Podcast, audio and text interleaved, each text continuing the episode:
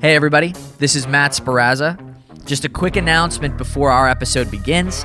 My co host, Father Sam Kachuba, is doing a two minute daily gospel reflection for Veritas Catholic Network. It's available on the radio at 1350 AM, 103.9 FM, or if you're out of range, it's available on our Instagram, the tangent underscore Catholic. It's a very quick and easy way to get your daily dose of the gospel. I encourage you to look it up. If you'd like to further support The Tangent, consider liking and subscribing on your preferred platform. Consider looking us up on Instagram, The Tangent underscore Catholic, or even donating at veritascatholic.com. We appreciate all the help. Enjoy the show.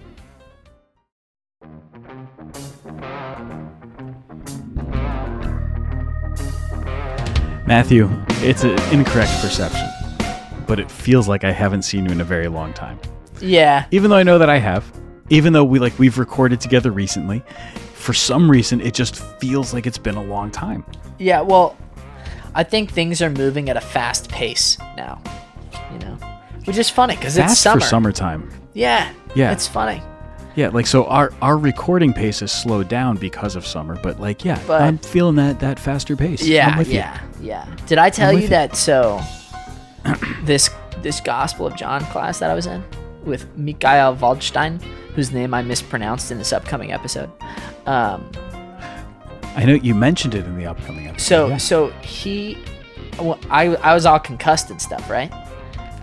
And and when Yeah, of course you were. when I was concussed and stuff, I couldn't do anything but read. And I went and I was Okay. reading theology of the body. And guess who translated? Mm-hmm. like one does when they're concussed. yeah, yeah. But guess who translated the theology of the body? Mikhail Waldstein. Uh, oh, okay. Isn't that funny? And so, if That's the whole cool. the whole experience felt very providential insofar as I, I never intended to take a, an in person class, and the only reason I signed up for it was because I got concussed and stuff. Huh. Interesting. All right, Yeah, I can get behind that. yeah, I fun? like that. Okay. Well, so so here you are, no longer concussed. Yeah, yeah. I raised my hand in class uh, to respond to one of his points, and realized the point I was gonna make was just basically a quote from his book. like, Excuse me, Professor. I'd like to quote you at you to you. Will you This is you, will you explain yourself? to you by you. well, Anyway, you know that's a good segue. I think the uh, the I'd like you to explain yourself Yeah. uh, because today we're talking to Casey Chalk, who is the author of the Obscurity of Scripture, disputing sola scriptura and the Protestant notion of biblical perspicuity. That's out by Emmaus Road Publishing at emmausroad.org. And uh, Casey has, I think, a really fascinating take on uh, on on Scripture and, and biblical interpretation, and and how we can. Uh, what's the phrase I'm looking for, Matt? Answer some of the objections that our Protestant brothers and sisters might have, but also uh, bring to them some of our own questions about how they interpret Yeah. Scripture. And I think this is an important thing that he's yeah, getting. at. absolutely. Really fascinating. and and to all of our listeners, I highly encourage that you listen to this episode not only because it will personally benefit me, uh, but because I genuinely believe that it will personally benefit you insofar as it will reveal the presuppositions that you have when you read scripture. You will take note when you listen to this episode for my benefit that I mentioned this to Casey at least three times. for my benefit and yours, um, please listen to this. Yeah. Now, I, I, I have to also be honest that I didn't read the book, and I want to. I just didn't have time, and I intend to read the book. I recommend this book, even though I didn't read it. That's how good I think this book looks. The little bit that I skimmed, and honestly, that's how impressed I am by Casey. He's he's a really intelligent young man, um, and I think he's doing some great stuff here for for the good of the church and for the the contribution to uh, biblical theology.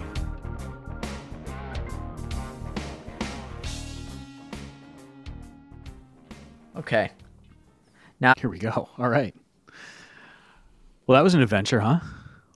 I think I think we got it all figured out now. This is this is good. It's always Yeah. It's always fun, Matt. You know, when when we don't get the chance to actually sit across the table from each other for these, uh, Mm-hmm. that we're we're dealing with uh, figuring out something. There's something, whether it's it's my microphone, Yeah. y- your headphones, internet connections, um, guests. It's great. I love it. I love it. So Yeah, and and Casey, you know, just so you know, the I would say the the the greatest you know technological experiment we have had on this show was when Crystalina Evert got just totally kicked out of an interview mid interview, and then locked out of her phone because of a you know security measure they put on their Wi-Fi for their kids, and ended up finishing her awesome. episode on her daughter's iPhone. it was great. You know, so It was it was great. so finding With earbuds override the parental that's totally fine. And everything. Yeah. This is great. It's so good. It was great. Um, well, Casey, welcome. I uh, really appreciate you making the time to be with us on on the tangent. Um, you've got a book out, "The Obscurity of Scripture: Disputing Sola Scriptura and the Protestant Notion of Biblical Perspicuity." Um, I'm not sure what perspicuity is, but I love the word. Um, and I am really excited to talk about this book. Um, I haven't had a chance to read the whole thing. I need to like give that as a disclaimer, and I mean no offense by it. Um, but I I want to know the story first before we even get into the the the topic itself. Casey, how did you come to write a book like this? Yeah, thank you so much for having me on, Matt and Father. Uh, yeah, it's a great pleasure to be with you all. So, um, perspicuity, or you know, more more layman's term would be uh, the doctrine of clarity. This was a Protestant doctrine that was actually very central to my own Protestant experience, both as an evangelical and then later as a Calvinist. And then it ended up becoming perhaps the most important doctrine for me as I um, considered some of the challenges to my own Protestant faith, uh, oftentimes uh, leveled by Catholic friends and writers that I knew. Um, and ultimately, one of the per- perhaps the most important reason why I converted to Catholicism had to do with the challenge of the Protestant doctrine of clarity, because I viewed it ultimately as the most foundational and essential of Protestant doctrines. where uh may I ask, where are you from? I'm from Virginia. Okay. Because I heard Yeah. y'all and uh I went I went to school in Nashville, Tennessee. So this was me just hoping you were from Nashville, Tennessee. Uh but but you know, Virginia's good too, man. Um I am I am interested to hear I mean, if if you wouldn't mind, could you share some details about your conversion story? Because my so my wife uh she was a she was a presbyterian which to my understanding is is pretty calvinist right? Um now she didn't necessarily come to come to you know grips with something like perspicuity or obscurity of scripture you know however you want to phrase it but i do know that it was a big deal for her when when she, so she she ended up facing this idea that that the Catholic Church thought it got it all right. Like that was a big deal for her. Um, so so aside from you know biblical perspicu- perspicuity, what what were what was your conversion like? He's going to say perspicuity as many times as he can in this interview, just to like prove that he can say it correctly. Yeah, and and I think thus far You've I haven't done it yet. every time. No, you've nailed it. You're good. You're good. You're doing fine. Yeah. Okay. Thanks. So I was actually born Catholic, uh, baptized Catholic. Okay. Um, my family has been um, in Virginia for, for a long time. So Catholic uh, on both sides, Catholic families that were founding members of various parishes in the Hmm. Arlington Diocese, um, which some of your listeners may have heard of because it's a really fantastic, strong, faithful diocese. Um, but my parents left the Catholic Church uh, shortly after my first communion. Um, they were frustrated with some of the church's teachings. Um, I- I think maybe to some degree uh, also related to perhaps a lot of the turmoil and kind of like post Vatican II Catholicism, where there just was a lot of confusion in terms of what the church taught. They were hearing different things from different people, um, and uh, and so they were. I- I mean, they didn't go to any church for a time, but eventually they landed in evangelical Protestantism. And during that whole time, I actually, I, I think I always had an inclination towards religion. My parents like to tell a story about how when we were still Catholic, we were visiting my grandparents' uh, very small Catholic parish in the mountains of Virginia. And uh, in the middle of the priest's homily, I raised my hand to ask a question because there was something I didn't understand. I think I was about six, six or seven years old. Um, so you know, when, when we were evangelical, there was sort of like the, oh, well, my, our grand, my, my grandparents are still Catholic. You know, it's, it, I feel like I'm betraying them, but also evangelicalism had lots of qualities that I found very intriguing. The, the very strong emphasis on personal faith and holiness and, um, and uh, reading scripture, all of those things were very appealing to me. Um, but then when I went to college at the University of Virginia, I started taking some secular uh, religious studies courses with innocuous sounding names like uh, Introduction to the New Testament and uh, introdu- you know it's uh, Paul's letters, which offered really strong challenges to my own uh, evangelical uh, faith. And I realized that I hadn't really been given the intellectual tools that I needed, and I kind of found non-denominational evangelicalism to be um, not very intellectually robust or, or coherent. And that's basically how I landed in Calvinism was looking for uh, a religious tradition that had more a, a, a historic claim to um, to Christianity, something that a, a, tradition that actually could try yeah. try to draw upon the early church. Um, and uh, yeah, and I and I found Calvinism to be a lot more intellectually compelling. Um, it's it. So it was kind of like a when you became a Calvinist, it was kind of like you were returning to orthodoxy. I think I was moving in that direction a little bit. That's very interesting. Yeah. Um, but uh, so I, I studied to be a Calvinist um, pastor. I was in seminary for a time after I uh, graduated. I, I studied to be a high school history teacher, so I have a master's in education, and then I went on for a Protestant seminary degree at um, Reformed Theological Seminary in Washington D.C. Um, but during my time there, one of my best friends, who was also studying at a, a, separate Calvinist seminary, he converted to Catholicism, and that was a real gut punch for me. Yeah, because wow. uh, he was smarter than I was, and uh, so it was very difficult to debate him. I found a lot of his arguments to be, um, yeah, very strong, very difficult to challenge, and um, he eventually returned to the DC area to get a PhD in moral theology at Catholic University. So we then we had lots of time to chat. And just over the course of I don't know a, a lot of months in, in debating and me reading a lot of uh, Catholic literature, both criticizing Protestantism but also explaining the Catholic faith in a way that I had never really had explained to me before. Um, I was ultimately persuaded to return to the Catholic Church in my youth, which I did in uh, 2010, fall of 2010. And I actually my my it was I guess the second confession of my life because I had had first confession right yeah eight years old, but it was with Father Thomas Joseph White at the Dominican House of Studies. Wow, um, wow, that's awesome. awesome. Yeah, yeah, yeah. Yeah, he's uh it's funny that you so I just took a class on the Gospel of John at Franciscan University it's in Steubenville. Obvi- obviously you know, this book is through Emmaus. Um but I my my class was filled with um there was I believe there was either 10 or 11 Dominican sisters and and they all know him. That's why I, you know, bring it up. Uh, there was one priest from England and four lay people. I was the only married person in the class.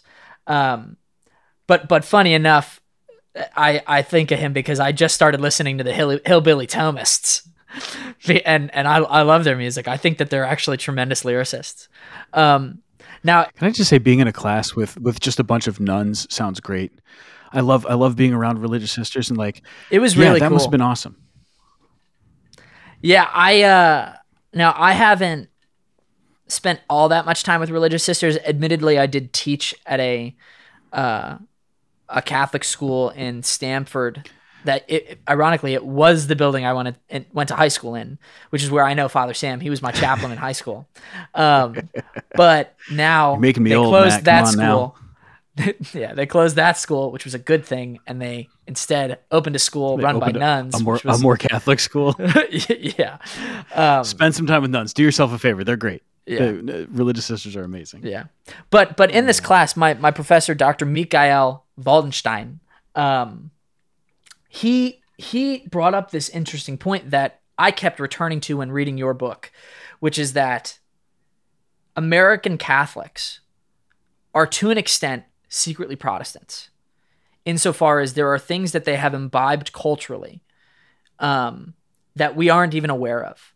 Um, and now his example that he kept returning to in class was uh, the difference between common good and private good, and how that kind of plays a role in atonement. And um, but but when I was reading your book, I was reading the the the Protestant position of the Holy Spirit will guide you in reading of Scripture, and and I'm sitting there going, well, yeah, fair enough. You know, that sounds that sounds appropriate.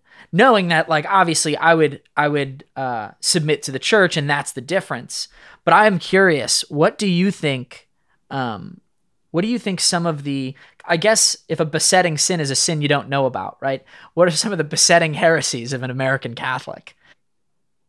Actually, I think the clarity of Scripture might be a great example of that. And actually, I was um, being interviewed by Douglas Beaumont, um, another convert from Protestantism to Catholicism. I don't know, maybe about a month ago, and um, he was kind of giving me a hard time because I actually quoted him at the beginning of my book, citing him as an example of a Catholic who was using the language of Protestantism in regards to Scripture's identity as being clear. Now, you know, I didn't, I, I wasn't trying to like, right, yeah, yeah, yeah, rhetorically punch him in the face or anything. I was more just, you know, citing citing a number of examples of how even Catholics can sometimes, um, you know, uh, uh kind of get into this Protestant language of Scripture being clear because for I think for a reason that's understandable, yeah. which is that it, it does have rhetorical power, right? When we say that Scripture is clear, it kind of it, it it's it's emphasizing that you know like so oh my gosh, yeah, you are speaking 6, my language, man. Uh, is, is a, yeah, John six is is a is a demonstration of the clarity of Scripture on the doctrine of the Eucharist, right? Which you know uh, I think is problematic. it's problematic because um, there are millions of Christians who do not read John 6 that way. Now, we, we could argue, as many Protestants who believe in the doctrine of clarity uh, do and have done since the Reformation, accuse, um, we could accuse Protestants of uh, bad motives or sin um, or being deceived by the devil or, or any number of things. And that's why they're not able to perceive the truths of the Catholic doctrine of the Eucharist in John 6. But I think that's immediately very problematic. Um, and that's kind of one of the issues I get into the book is that the doctrine of clarity leads us to presume really terrible, uncharitable things about our um, brothers and sisters in Christ, or even just our our opponents um, in in scriptural interpretation.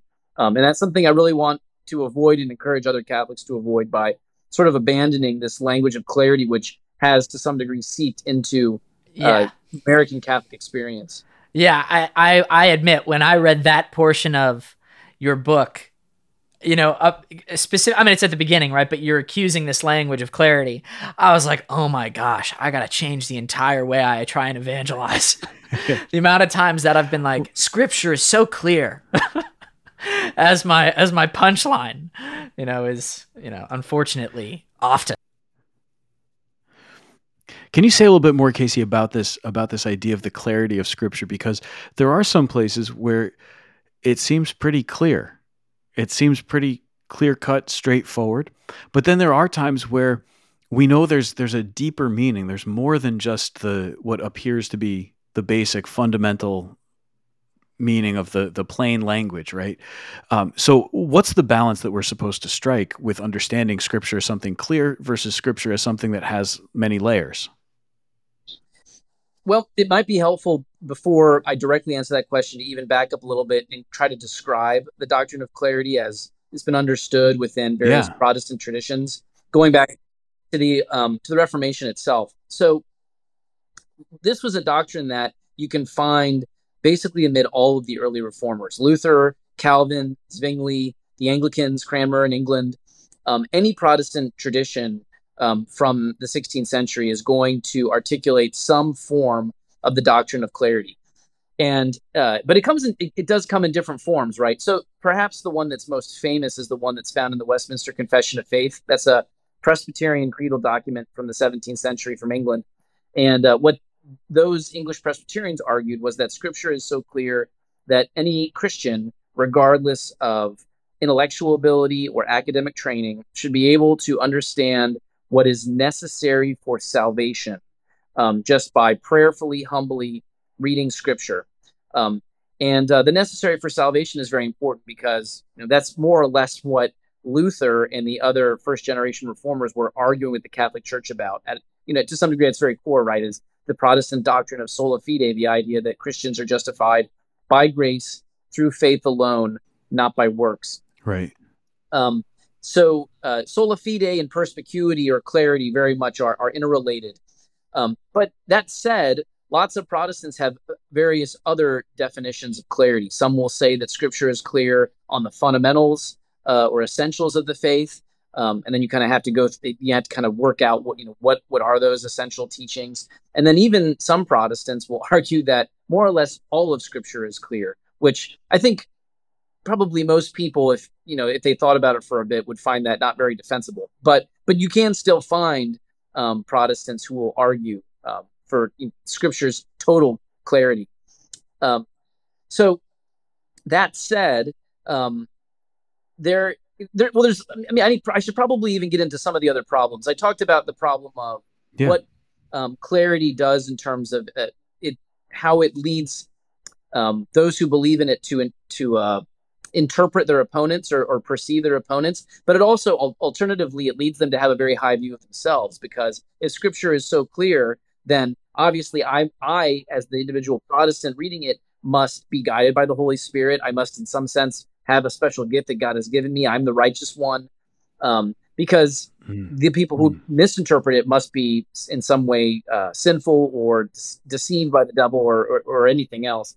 Um, but there's lots of other problems with the doctrine of clarity, right? I mean, um, there's historical problems. The fact that very quickly uh, in in the, the centuries that followed the Reformation, or even the the, the, the generation or two within the, the, Reformation, you see a massive amount of splintering of uh, Protestants over various doctrines, many of which they would consider essential or necessary for salvation: baptism, the Eucharist, church polity, um, any number of doctrines. Uh, Protestants were debating them and going in different directions and accusing others the other side of being heretics. Luther himself called Zwingli, another first generation reformer, a heretic uh, over disagreements on the doctrine of the Eucharist. Um, and uh, that just mm. perpetuates over time um, with no means of arbitration. Uh, that in Protestantism, the only arbiter for disputes over Scripture is Scripture. so, right. which you know is uh, is very problematic um, at a very foundational hmm. level. But getting to your question, Father, about um, is Scripture clear on anything? I, this is, you know, maybe maybe I'll do a second edition of the book because a lot of people have asked me about this, and I think it's something I maybe neglected to clarify in as much as detail as I should have, which is that yes, um, Scripture is. We I think most Christians would agree, even even we as Catholics can agree that Scripture is clear in a, in a certain sense, which is that, you know, for example, I think you'd be hard pressed to find a Christian tradition that doesn't believe that scripture teaches that God exists, right? So, like, scripture seems to be clear enough right. that God exists. Scripture seems to be clear enough that Jesus is, uh, in some sense, an authoritative representative of God. Now, but again, uh, we if we know our church history, we immediately know that well, there's lots of disagreements about how exactly Jesus is an authoritative representative. Uh, you know, if we if we commit the Arian heresy, then we don't view him as co-equal uh, with uh, the Father and the Holy Spirit.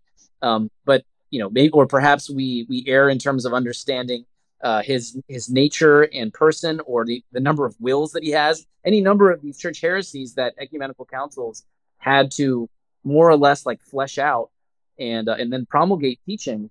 Uh, so I think that's demonstrative of the fact that even on something as what we might say is so simple and straightforward as cr- the the doctrine of Christ is uh, I don't I don't think Scripture alone is going to be able to get us there to to articulate what we as Catholics understand as a you know a, Ni- a Nicene Chalcedonian understanding of Christ's humanity and divinity, if that makes sense.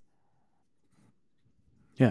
Well, so in other words, you're con- you're connecting this idea of the clarity of Scripture to what ultimately leads to the Protestant doctrine of sola scriptura, that everything that we need to know is is just plainly revealed to us in scripture but sola scriptura is itself kind of disproven by the fact that it's not in scripture um, but also by the fact that there are so many wildly divergent interpretations of scripture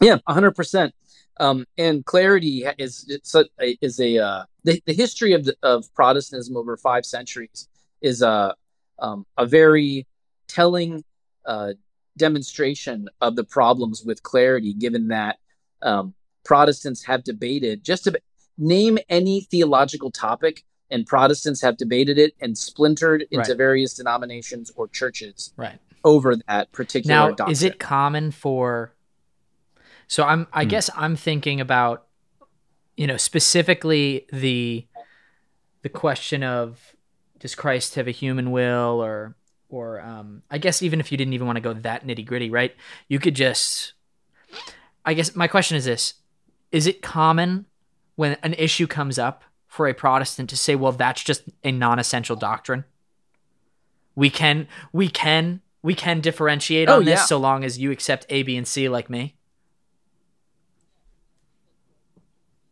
Yes, and I think that's what we've seen over the course of Protestant history is that at the very beginning in the first generation, Protestants had a they had a very long list of what they considered the essentials, right? That's why Luther Right. is condemning Zwingli as a heretic over his Right. very symbolic understanding of the Eucharist. Now, I think you would be hard pressed to find very many Protestants that would be willing to, you know, say that, oh, you have to have the right understanding of the Eucharist, that my particular, whatever it is, Protestant or Lutheran or Methodist.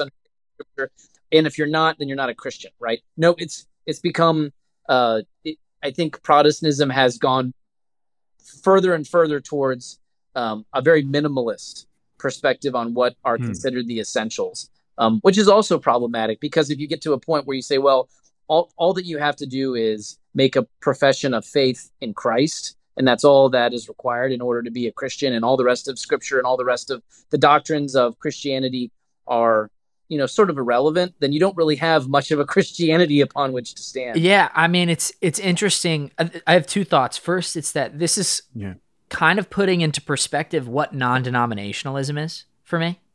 This idea that like okay, we're it's basically like agree to disagree as long as you've got those three, you know? And no, I'm not rhyming on purpose. But oh, what was it? Oh, oh, I I'm I'm I'm curious how it works with. So again, now I just I just took a, a class on the Gospel of John, so it's on my mind. But at the end of John chapter two, Jesus refuses to entrust people who have made an act of faith in him.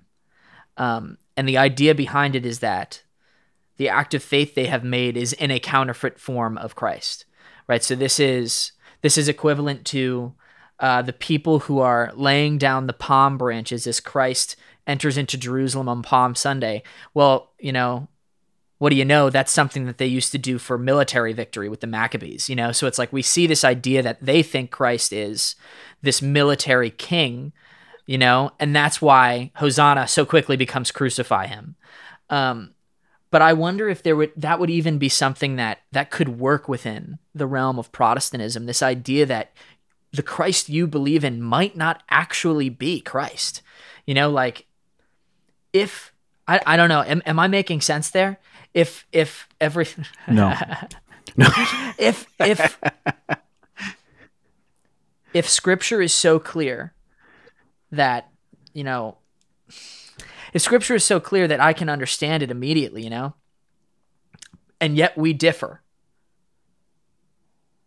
How do you how do you recognize which Christ is correct is basically and is there it seems like the idea that there being a correct Christ and a correct teaching from Christ has been totally lost.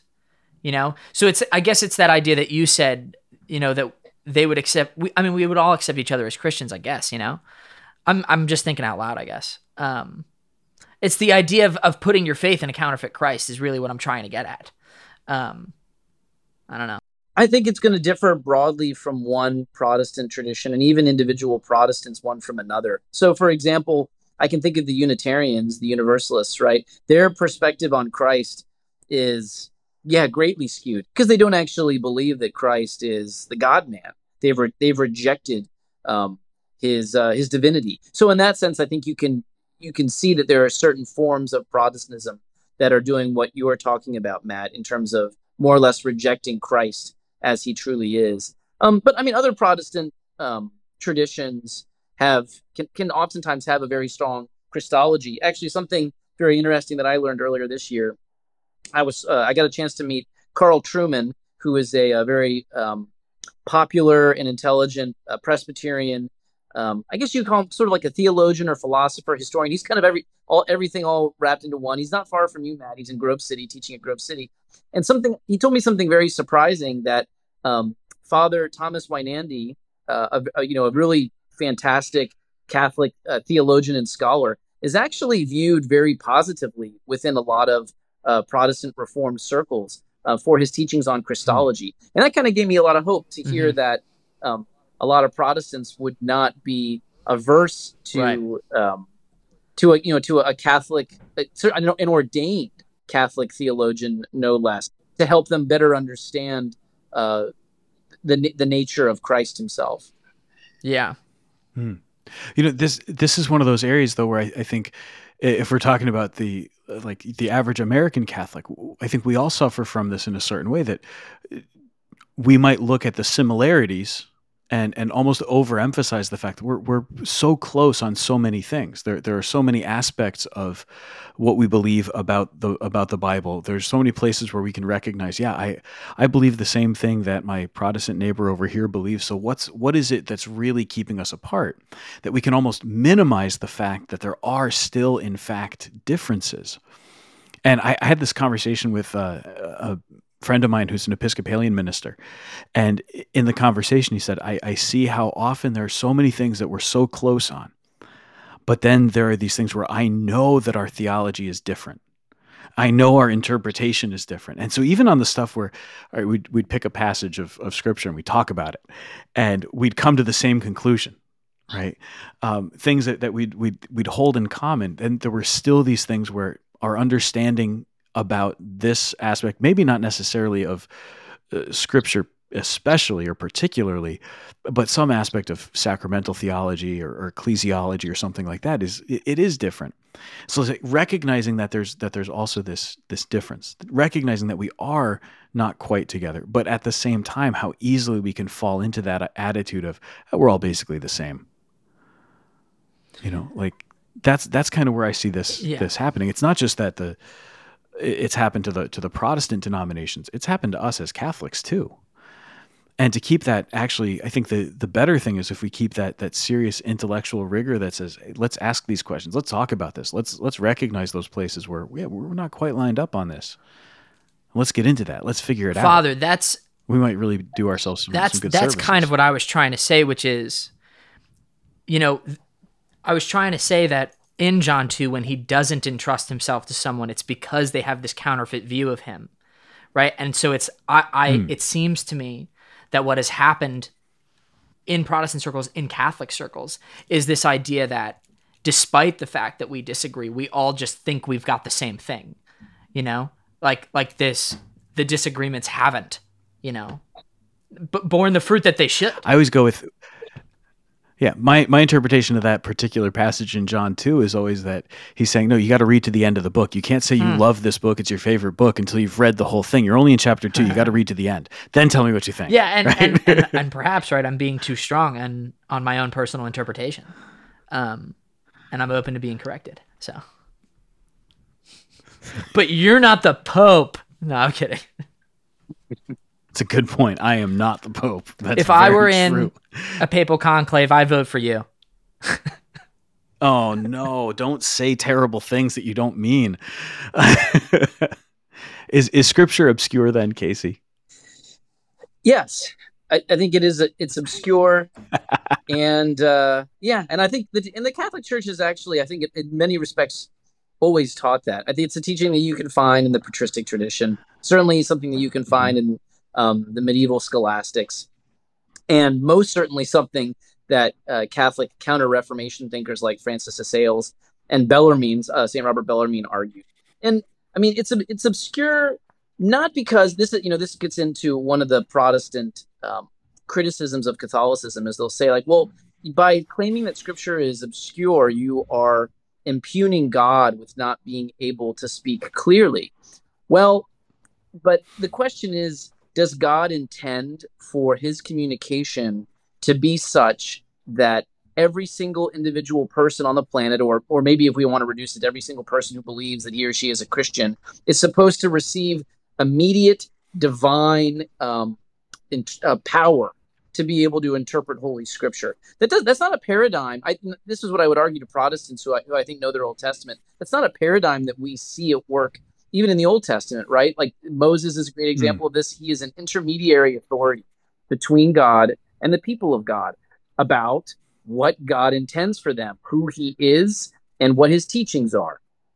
Um, and we see that paradigm at work throughout the rest of the Old Testament, certainly with David and the prophets. Um, but even we can say that Jesus himself is an example of that. Jesus is himself is an intermediary authority um, between uh, between God and the people of God. And then, I mean, Protestants, I would hope, would even recognize that in a sense, the writers of the New Testament themselves are also serving in that intermediary role because they're the ones writing um, God's word, uh, inspired, uh, infallible word.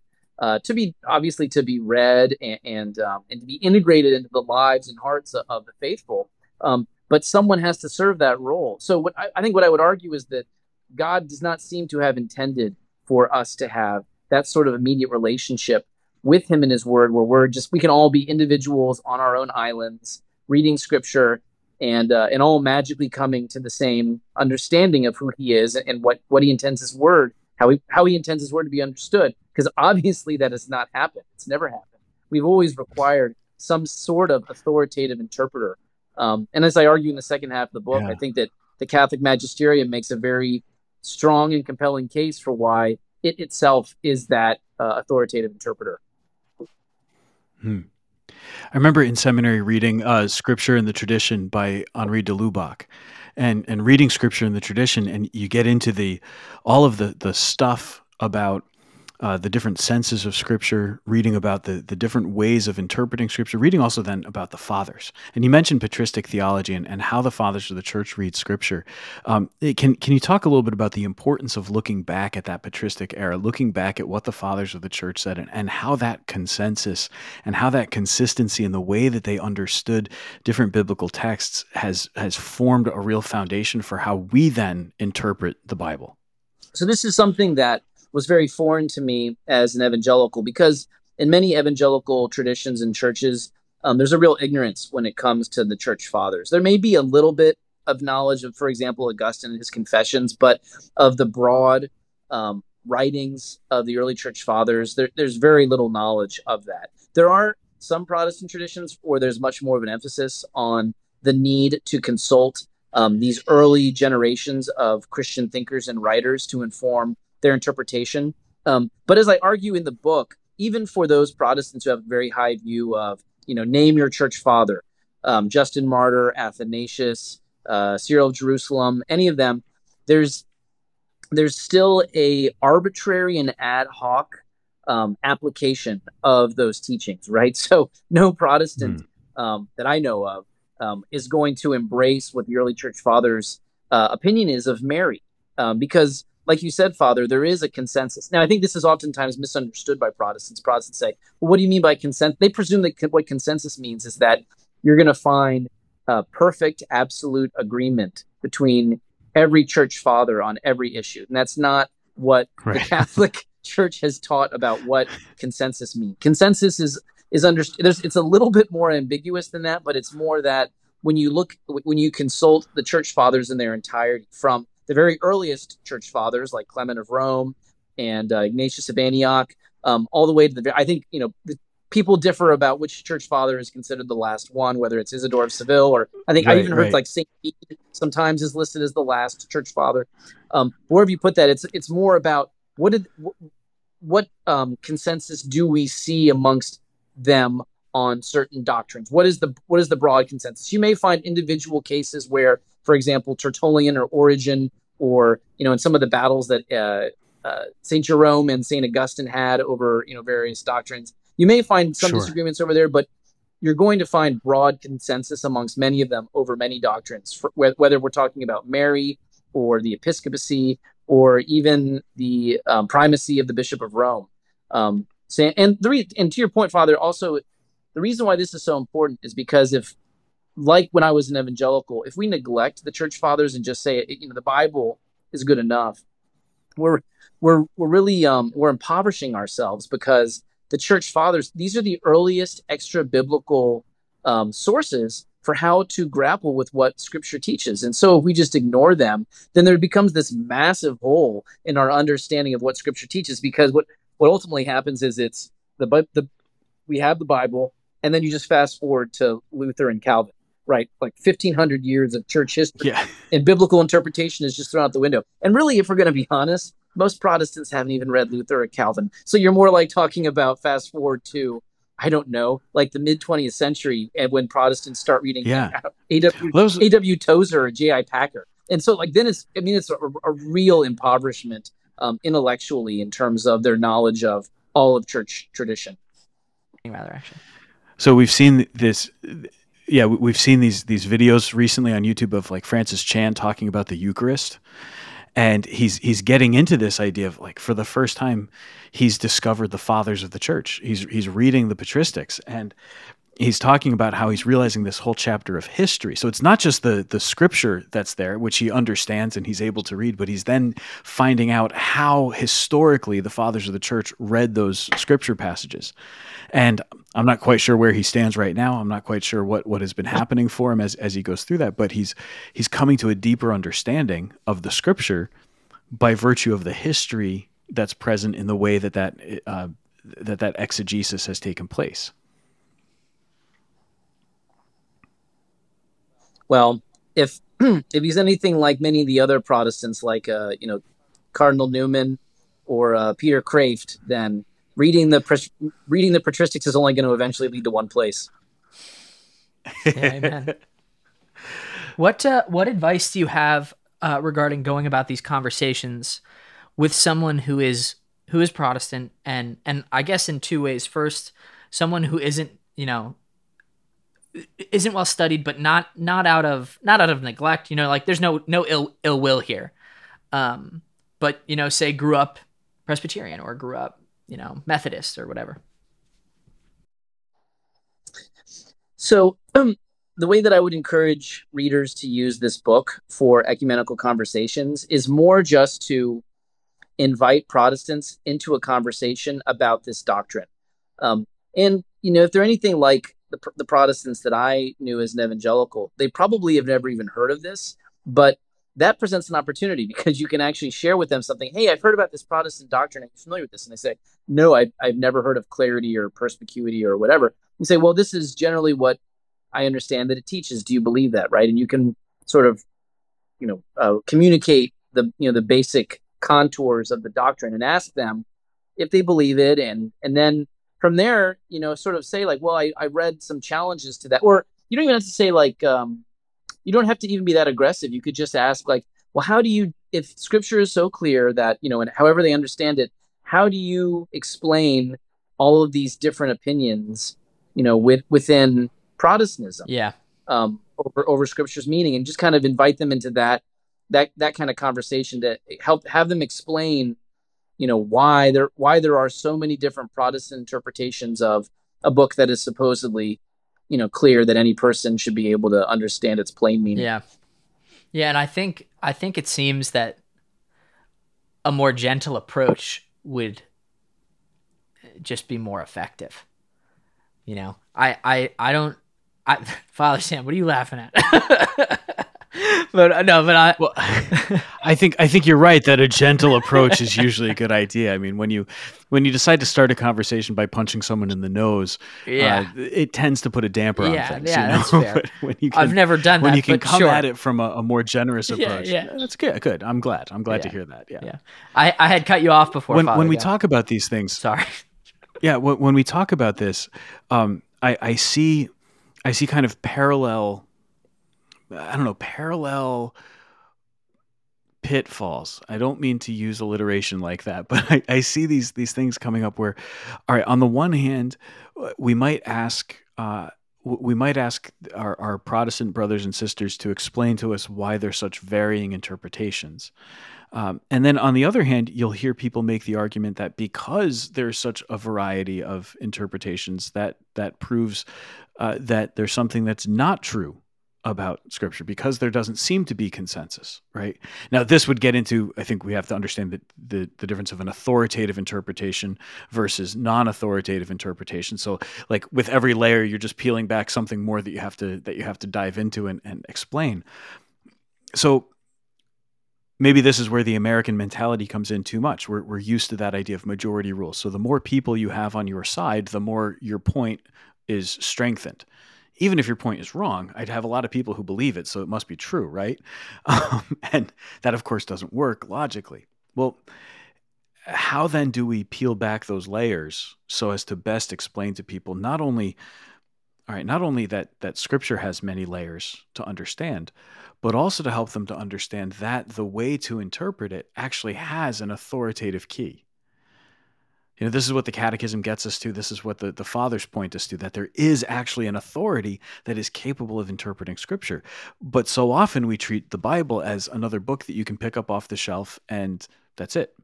Anybody can read it. Anybody can can talk about it. Anybody can interpret it any way that they want.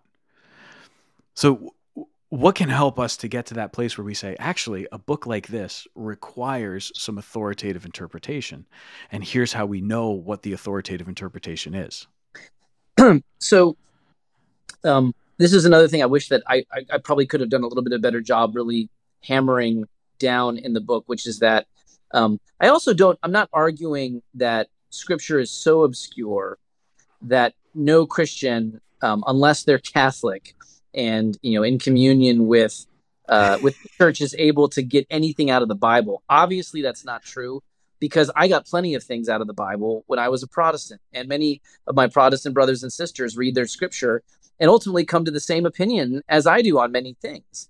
Um, so, but the, the issue is that they have no means of a, a, an objective confirmation of their interpretations. What they amount to is a, a subjective uh, opinion and interpretation. Now, as a Catholic who can appeal to the magisterial authority of the church, I can say, well, they came to the right one. Good job. Got it right. But anytime that they disagree over anything, which they're going to do, and they're and because scripture, um, scripture is a very, a very difficult book. It's written by, you know, I don't know what, I think it probably has at least 40 authors, written three languages over about a thousand year period, right? I mean, to think that you could just open this up 2,000 years removed from the last book of the of the New Testament and just be able to understand everything in it. I mean, only the most arrogant person could possibly think that.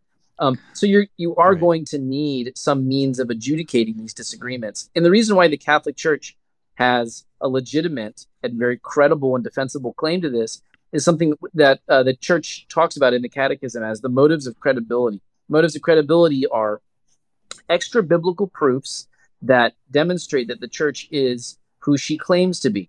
Um, it refers to things like its uh, unity over time, its holiness, the fact that you know what what holier what what other church has holier saints than than that of the Catholic Church, but also the miracles that have been performed, um, certainly there's you know you can make the case for the miracles that happen within the bible but also the miracles that have taken place over um, 20 centuries of church history right? I mean even just the marian apparitions alone. Anybody who considers the marian apparitions with uh, a open mind uh, and charitable uh, you know willingness to consider them on, on the bare facts would uh, would I, I, would think would be persuaded that they have very strong credibility so there, there are many other proofs um, that uh, that the Catechism talks about, but it's things like that that can persuade people without returning again to the endless debates over the interpretation of individual biblical passages. That can kind of provide a way out to helping them see that the Catholic Church is who she claims to be. Hmm. Yeah, I, I believe it's Pope Benedict the Sixteenth that speaks about how if you want to have an authoritative book, you have to have an authoritative interpreter. Like they, they go hand in hand, and I've I've always found that really really persuasive. Just the idea that I hmm. there's just no way if it's up to me, there's just no way I'm getting it right. You know, like across the board, just not it's not happening. If it's just up to you, no, definitely not. the good news is that you don't belong no. to the Church of Matt. yeah. Thank God. That's so good we often we often use the stereotype that our, our Protestant friends and neighbors know the Bible better than the rest of us. And and you made reference to it before that when you were a Protestant, you, your friends, you read the Bible and, and you gained a lot from it. You took a lot from it. And a lot of times Catholics think they don't know the Bible very well. Uh, the more we the, the more I, I am in parish ministry, the more I see how, how well actually Catholics really do know their scripture. They just don't know that they know their scripture really well, but they like they get there eventually. But a lot of people, when when invited to the to the idea of actually reading scripture, uh, come up against that. Just it's too intimidating. It's it's too big of a book, and and they think it's too obscure. It's too much for me to understand. Um, where would you encourage people to get started if they if they want to understand scripture? and and really dive into it what's the method that that you find has been most effective for you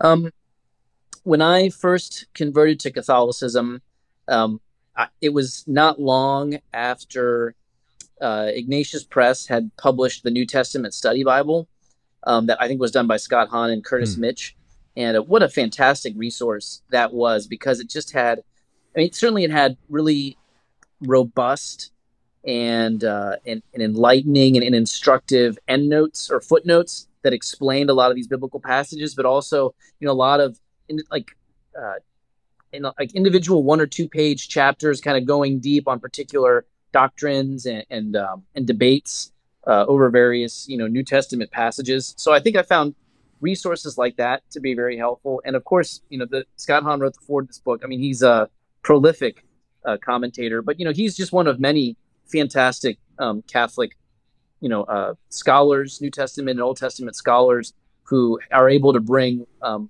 Holy Scripture to life. Um, so the Catholic Church, I, mm. I think I also agree with you, Father. I think that the the claim that Catholics don't really know their Bible, I don't.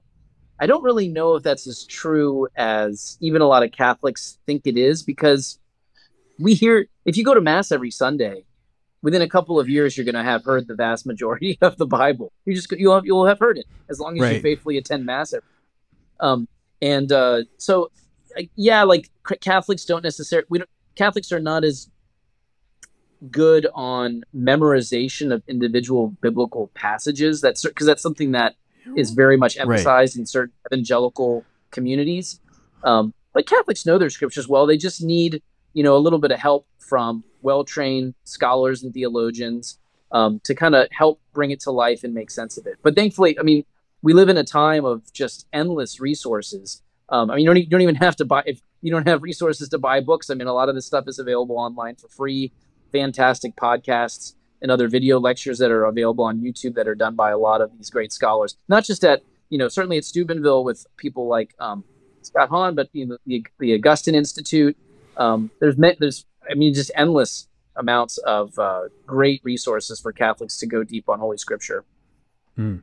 Yeah, I'm, I'm, glad you bring up the the foreword to your book here, um, and and that you mentioned him a couple times here. Is Scott Hahn, friend of the show, uh, Uncle Scott as we call him.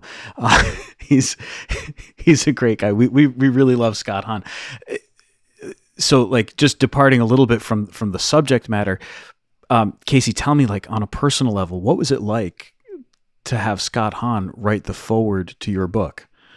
This is this is not a, a, lightweight at all. This is a this is a big time thing. So what was it like for you to have Scott Hahn write the foreword to this book?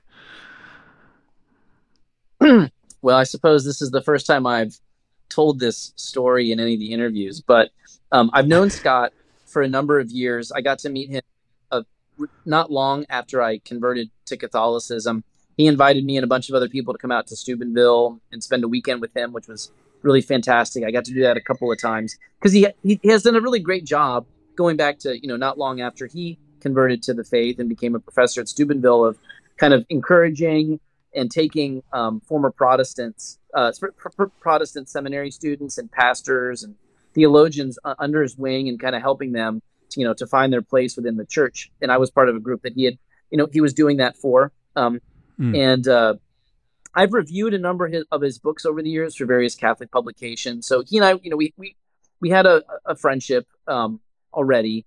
And uh, when I mentioned to some folks at Emmaus Road that I was, you know, interested in writing this book, and and they um, they pitched it to him, and Scott said, "I, I want this book." Uh, he he was uh, he was very persuaded that a book needed to be written exclusively on this topic because there is no book length treatment criticizing the doc the Protestant doctrine mm. of hmm. clarity and uh, he said, you know, he, he really wanted Emmaus Road to get this, and I said, um, All right, Emmaus Road can have it if Scott Hahn writes the foreword.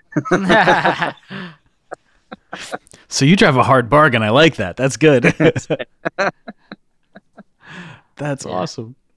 No, I mean, I, I, I was struck too with with this book um, because, like you said, it's it's a very particular topic. I mean, you get you get right to to this point, and it's in a certain way.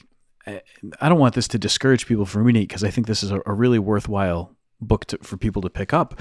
But in a certain way, this is this is a a very academic, scholarly work on on a topic that a lot of people don't know exists. And I love that you've written something like that and and put it out. And it's it's right there in on the Emmaus Road site with all the other stuff that's out there because like we need to actually engage with these ideas and we need to engage with ideas that we've not heard of. I, I have a thousand and one books about you know the the lives of saints or or the different Marian apparitions or the um like understanding the Eucharist better from from a biblical perspective. You know, there's there's a ton of those books, but you're right. Scott Hahn nailed it. There's there's not many books that are addressing this particular issue, this particular subject, and for you to go and, and give this this treatment is is fantastic. Um, it's it's really nice to have a book like this that's out there and that's also accessible. It's it's a scholarly work, but this is accessible to anyone. I want I want to jump on and say this book this book addresses presuppositions I, I, mean again i'm saying it personally because yeah. this is what i was saying before it just addresses presuppositions i didn't know that i had you know and and that's the kind of work that that will change the way that you read scripture because it's it's kind right. of hit, you know it's hitting what you already think you know like before before you don't even know this is how you're reading in the first place and it's and it's addressing the issue um, and so w- what I'm curious about is, you know, I'm curious about how I will move forward, you know, when I when I move forward reading scripture that is obviously.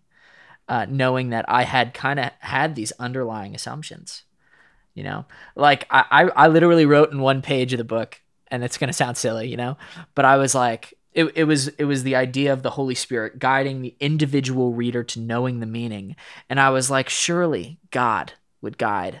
You know, let's say a homeless man lived apart from Christ his whole life, picks up the Bible last couple minutes, gets it, gets it in just in time. Surely the Holy Spirit's going to guide him to faith, you know. But like, not realizing that's not the point, you know. Um, it's that's like a that's like a that's like one of those, you know, what if, you know, the guy he comes to faith right before he gets hit by a car, is he saved? You know, it's like one of those kind of situations. Um, but but it, it the same questions that he was asking in high school by the way casey. Exactly I, the same questions. what i'm trying to say yeah. is i'm basically still in high school. No um i i but but i really did you know i really did have these presuppositions that i didn't i didn't know i had you know? Like i'm i'm pretty i'm pretty versed in apologetics you know? Um and i didn't know that this doctrine existed. You know i like i've i've got my go-to quips about sola scriptura you know, if sola scriptura is true, which books are in the Bible? Yeah, actually, that that's a good way to say it, Matt. That I, I I would say too. I didn't realize that this was something that was set up as like a doctrine in Protestant thinking. I think I've always been more on the defensive side of, all right, I'm going to defend Catholic doctrine when there's a, an objection raised by by a Protestant. I haven't always realized that the Protestants actually have their own set of intellectual objections themselves that we could critique. And and I don't mean that in the sense of like let's just go to war and see whose ideas are, are bigger and better and, and whose ideas hit harder, but that there's there, there's actually some some ideas that might be worthy of serious engagement. I just I've always been more on the defensive end, not so much on the let's well, let's talk about what you think, and, and let's let's look at that. that's very much the intention of this book. The, what I argue um, is that the pers- perspicuity of Scripture. I think you're you're both right. I mean, this is a doctrine that not even many Protestants are aware of. Like it's in, in the way that they're aware of sola fide or sola scriptura or these other classic Reformation doctrines. But it's in the air they breathe. It, it's it's so foundational. It's like I, I don't know if I can think of a corollary in the, in the Catholic tradition, but it's just so deeply Im- imbued within Protestantism that it's almost like they don't need to explicitly teach it because it's just presumed everywhere. Like you said, Matt, it's it's a presupposition right. that goes before everything else. But very, very much my intention with this book is to move beyond the way that, that Catholic apologetics has often been done, where kind of to your point, Father, is that we're oftentimes we're on the defensive where we say, well, no Protestants, I have five great biblical passages that prove to you the Catholic doctrine of the Eucharist. And I'm not I'm not saying necessarily that that's entirely wrong-headed because of course we as Catholics truly do believe that all of our doctrines originate in Holy Scripture, but um, it also we're, we're sort of playing into the Protestant game every time we do that because they need to first like come to grips with their own way of interpreting Scripture through this paradigm of clarity, which is so deeply flawed and indefensible. And so I do kind of want uh, Catholics to bit to go on the offensive a little bit. Again, not not in an uncharitable way, not in an aggressive or mean spirited way. I've seen a lot of the commentary on social media from Protestants regarding my book, and even from some Catholics trying to defend me. And I, I, I really I frown at a lot of that because I, I view it as just so unproductive in the way that we deal, you know, in, mm. in ecumenical conversations. I don't want this to be, you know, like ammunition to just destroy Protestants. That's the, that's not the goal. The goal is to charitably and graciously help Protestants to see that the intellectual foundation of their own belief system is is just uh, it, it there it's so weak that there's nothing to stand upon um, and that they need hmm. something mm. stronger. They need something more robust that will help them to make sense of this this gift of Holy Scripture, which they love, which has benefited them and blessed them so much. They need something stronger to help them navigate it and navigate this world. Um, so I'm hopeful that um, a lot of Protestants will read that and see that my um, I hope I, I hope I pray that I ri- have written in such a way that it's it's winsome and uh, and is not you know viewed as uh, you know malicious um, or mean spirited, but really it, it, an invitation into a conversation about what I what I think really is the most essential of their beliefs.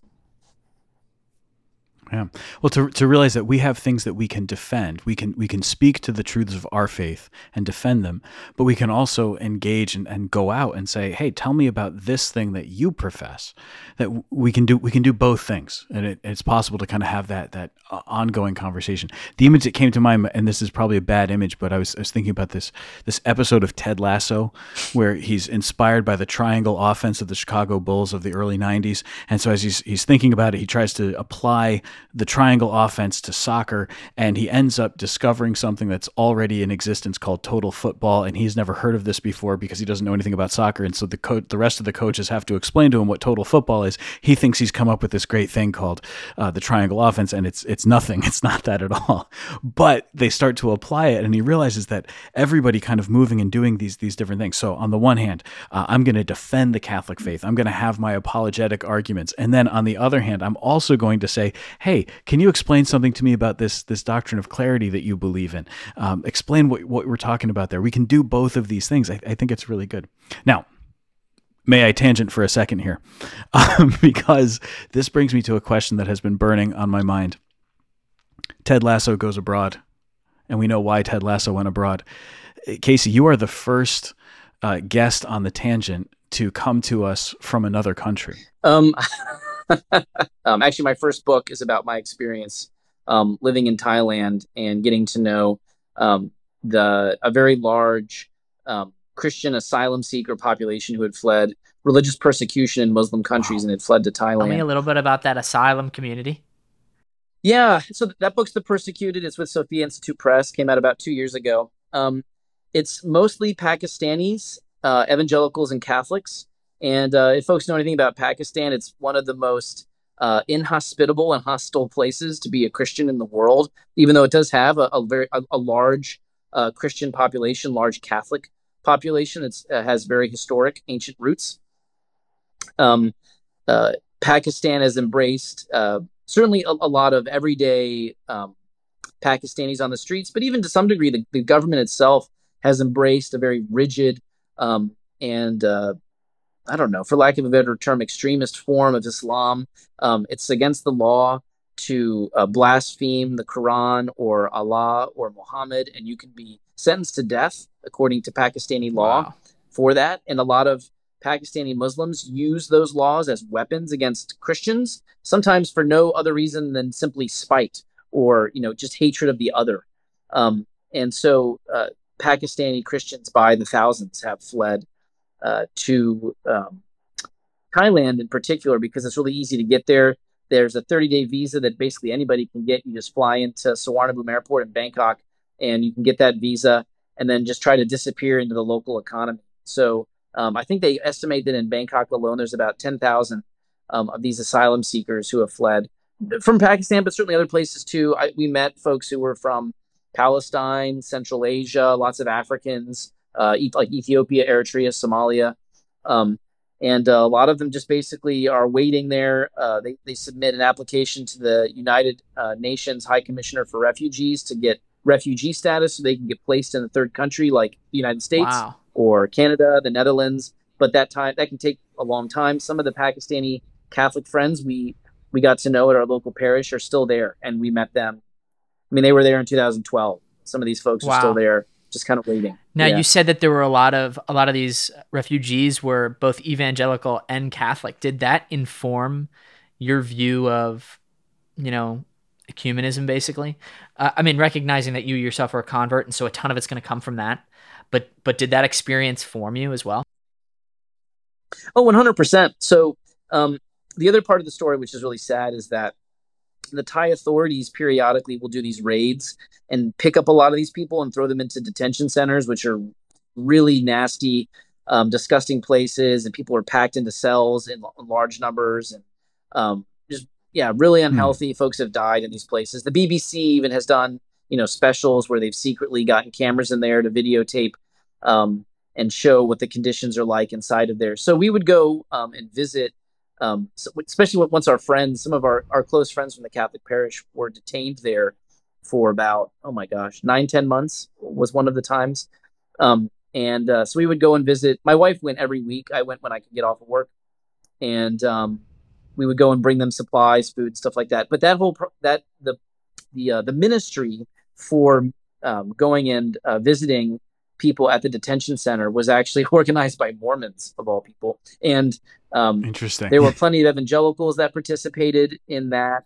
Um, yeah, so it was it was very ecumenical. It was ecumenical in one, I suppose, one of the broadest senses you can yeah. imagine. Um, but it was really cool because we were all, you know, despite our very different um, theological beliefs, we were united in um, a, a sense of being called by God to help these people. I mean, very few of the people, the inmates, were Mormons. I mean, right. maybe a handful. So most of the people that the Mormons were ministering to were not even of their own religion.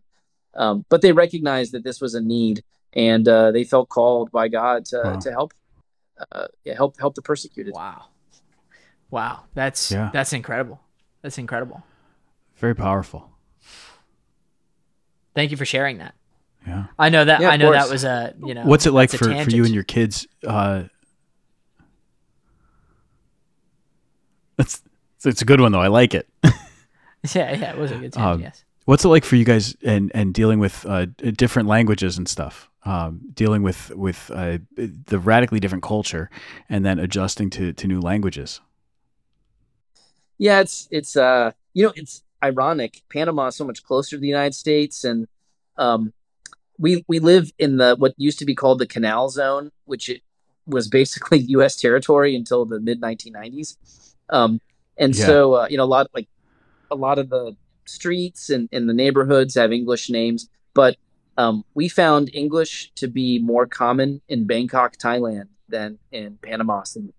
Um, so it, it actually is, it can be very difficult to get around. You know, you go to restaurants or grocery stores and nobody speaks any English. Um, so that is hard. The kids are learning Spanish. Um, I think they're learning it pretty quickly in some cases because they have to. my kid's on a baseball, my yeah. older son is on a baseball team and, uh, no English is spoken. So he, you know, more or less has to, has to learn the language if he wants to participate in the games. Wow. I love it. I, I think that's such a cool thing to do, like to get that international experience and to just to try something different. It's it's powerful, Re- really beautiful. Nicely done. yeah. Thanks, Father. Well, listen, Casey, you've been super generous with your time, um, and you've persevered through all of our internet issues and uh, technical difficulties, and, and, I appreciate that so much. Um, so, the book, "The Obscurity of Scripture: Disputing Sola Scriptura and the Protestant Notion of Biblical Perspicuity." Uh, Casey, where can they find this book?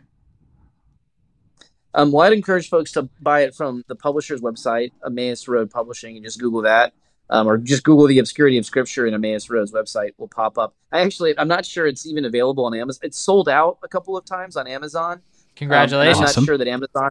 Yeah, I'm not sure Amazon has gotten new copies yet. It might be available again. The last time I checked a week ago, it was still not available on Amazon. Um, so actually, you should probably just buy it from the publisher because it's the easiest place to get it. But uh, we'll that, throw you a know, link in the show notes. Yeah. yeah, thank you. Of course.